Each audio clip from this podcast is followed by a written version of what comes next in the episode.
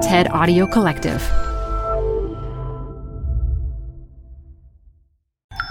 This TED Talk features science educator Anna Rothschild, recorded live at TEDx Mid Atlantic 2016.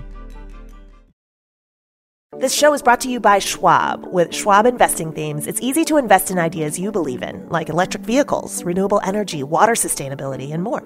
Choose from over 40 themes. Buy as is or customize the stocks in a theme to fit your goals. Learn more at schwab.com slash thematic investing.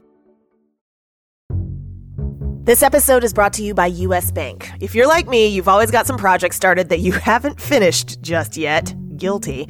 With any project, it always helps to have the right tools. That counts for managing money, too. The cool thing is the US Bank Visa Platinum Card is the perfect tool if you have big ticket purchases coming up or even if you just need to take care of some debts. With a low intro APR for 18 billing cycles, make sure you have the right tool to help you manage your money. Check out what you can get accomplished today and apply at usbank.com slash platinum. Limited time offer. The creditor and issuer of this card is U.S. Bank National Association pursuant to a license from Visa USA Inc. Some restrictions may apply. Did you know that one of the first fertility drugs was made from the pee of Catholic nuns and that even the Pope got involved? So, this is totally true. Um, back in the 1950s, scientists knew that when women enter menopause, they start releasing uh, high levels of fertility hormones in their urine. But there was this doctor named Bruno Lunenfeld who wondered if he could actually isolate those hormones from the urine and use it to help women who are having trouble getting pregnant. Obviously, the problem with this was that in order to test this idea, he needed a lot of pee from older women. and that is not an easy thing to find. So he and his colleagues got special permission from the Pope to collect gallons and gallons of urine from hundreds of older Catholic nuns.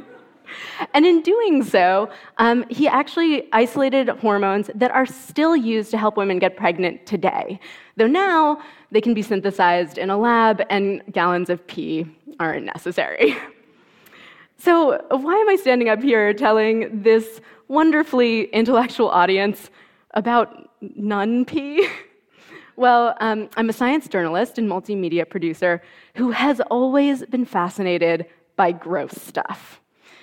So fascinated, in fact, that I started a weekly YouTube series called Gross Science, all about the slimy, smelly, creepy underbelly of nature, medicine, and technology.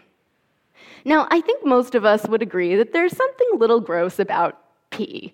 You know, it's something that we don't really like to talk about, and we keep the act of doing it very private. But when Lunenfeld peered into the world of pee, he discovered something deeply helpful to humanity. And after a year and a half of making my show, I can tell you that very often when we explore the growth side of life, we find insights that we never would have thought we'd find, and we even often reveal beauty that we didn't think was there. I think it's important for us to talk about gross things for a few reasons. So, first of all, talking about gross stuff is a great tool for education, and it's an excellent way to preserve curiosity. To explain what I mean, why don't I tell you a little bit about what I was like as a child? So, I was what you might call a gross kid. In fact, my love of science itself began when my parents bought me a slime chemistry set and was then only enhanced by doing gross experiments in my sixth grade biology class. So we did things like we swabbed um, surfaces around our classroom and cultured the bacteria we'd collected. And we um, dissected owl pellets, which are like these balls of material that are undigested that owls barf up, and it's really kind of gross and awesome and cool. Now, the fact that I was obsessed with gross stuff as a kid is not so revolutionary. You know, lots of kids are really into gross things, like playing in dirt, or collecting beetles, or eating their boogers. and why is that?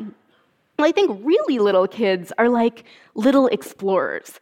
They just want to experience as much as they can and don't have any idea about like the relative acceptability of touching a ladybug versus a stink bug. They just want to understand how everything works and experience as much of life as they can, and that is pure curiosity. But then adults step in and we tell kids not to pick their noses and not to touch the slugs or toads or whatever else they find in the backyard, because those things are gross. Um, and we do that in part to keep kids safe, right? Like maybe picking your nose spreads germs, and maybe touching that toad will give you warts, even though I don't actually think that's true. You should feel free to touch as many toads as you want. Um, so at a certain point, uh, when kids get a little bit older, there's this way that uh, engaging with gross stuff isn't just about curiosity, it's also about sort of finding out where the limits are, pushing the boundaries of what's okay. So, you know, lots of kids of a certain age will have burping competitions or competitions to see who can make the grossest face. And they do that in part because it's a little bit transgressive, right? But there's another layer to why we define stuff as gross. As humans, we've sort of um, extended the concept of disgust to morality. So, the psychologist Paul Rozin would say that many of the things we categorize as gross are things that remind us that we're just animals. These are things like um, bodily fluids and sex and physical abnormalities and death. And the idea that we're just animals can be really unsettling because it can be this reminder of our own mortality. And that can leave many of us with this like deep existential angst. Um, so Rozin would say that there's this way in which disgust and the avoidance of gross things um, becomes not just a way to protect our bodies, it becomes a way to protect our souls. And I think at a certain point, kids really begin to internalize this link between disgusting things and immorality. And I, while I don't have any concrete data to, ba- to back up this next uh, idea, I think that for a lot of us, it happens around the time we hit puberty. and, um, you know, during, yeah, I know. so during puberty, you know, our bodies are changing and we're sweating more, and girls get their periods, and we're thinking about sex in this way that we never did before. And through the human capacity for abstraction, this shame can settle in. So we don't necessarily just think, oh my goodness, something really gross is happening in my body. We think, oh my God, maybe I'm gross. And maybe that means that there's something bad or wrong about me. The thing is that if you de facto associate gross stuff with immorality, you lose a huge part of your curiosity because there is so much out there in the world that is a little bit gross. Like, think about going for a walk in the woods. You could just pay attention to the birds and the trees and the flowers, and that would be fine, but in my view, you'd be missing a bigger and more awesome picture of life on this planet. So there are cycles of decay that are driving forest growth, and there are networks of fungus beneath your feet that are connecting literally all of the plants around you. Like, that's really amazing. So I feel like we should be talking about gross stuff early and often with young people so they feel like they're actually allowed to claim this bigger picture of life on, on our planet. The good news is that for many of us, the fascination with gross stuff doesn't exactly go away. We just kind of pretend like it's not there. But truthfully, we all spend like sort of a big part of our lives just trying not to be gross. When you really think about it, we're sort of just like bags of fluids and some weird tissues, like surrounded by a thin layer of skin. and to a certain extent, multiple times a day, whether consciously or subconsciously, I need to remind myself not to fart publicly. you know, so we are desperately trying to avoid being gross all the time. So I think many of us take this kind of voyeuristic delight in learning about gross things. Um, this is certainly true of kids. The number of middle school teachers who show my videos in their science classes is like a testament to that. But I think it's totally true of adults too.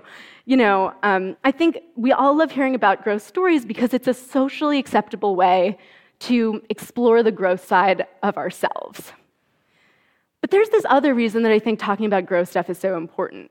So, um, a while back, I made a video on tonsil stones, sorry everyone, which are these balls of mucus and bacteria and food that get lodged in your tonsils and they smell really terrible. Sometimes you cough them up and it's like, it's awful. Um, and many, many people have experienced this.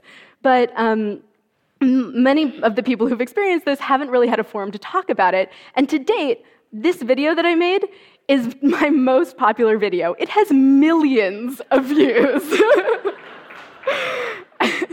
and the comment section for that video became sort of like a self-help section where people could talk about their tonsil stone experiences and like tips and tricks for getting rid of them. Um, and I think it just became this great way for people to talk about something that they'd never felt comfortable talking about publicly. And that is wonderful when uh, it's about something as goofy as uh, tonsil stones, but it's a little sad when a video can have an effect like that when it's about something as common as periods. So last February, I released a video on menstruation, and to this day, I am still getting messages from people around the globe who are asking me about their periods. There are a lot of young people and some not so young people out there who are worried that what's happening to their bodies is somehow not normal. And of course, I always tell them that I am not a medical professional and that, if possible, they should talk to a doctor. But the truth of the matter is that everyone should feel comfortable talking to a doctor about their own bodies. And that's why I think it's really important for us to start this dialogue about gross stuff from a pretty early age so we can let our kids know that it's all right to have agency over your own body and over your own health. There's another reason that talking to your doctor about your health and growth stuff is really, really important. Doctors and the scientific community can only address issues when they know there's something to address. So, one of the really interesting things I learned while making the video on periods is that I was talking to this one scientist who told me there's actually still a lot we don't know about, about periods. Like, there's a lot of basic research that still hasn't been done. And in part, that's just because there weren't a lot of scientists in the field who were women to ask questions about it. And it's also not a topic that women talk about publicly. So there's this gap in what we know just because no one was there to ask a question. There's one final reason that I think talking about gross stuff is so important. And that's because you just never know what you're going to find when you peel back all those layers of disgustingness. So, take the California brown sea hare. This is a sea slug that squirts this lovely bright purple ink at any creature that tries to eat it.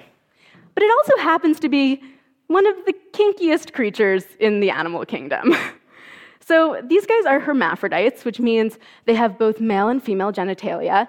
And when it's time to mate, up to 20 individuals will all get together in this kind of like conga line, and they'll all mate together.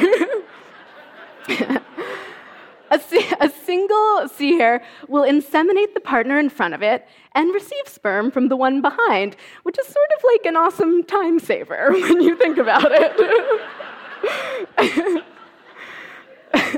but if scientists had only like saw this and they were like, okay, we're just not going to touch that with a stick, they would have missed the bigger thing about sea hares that makes them really remarkable.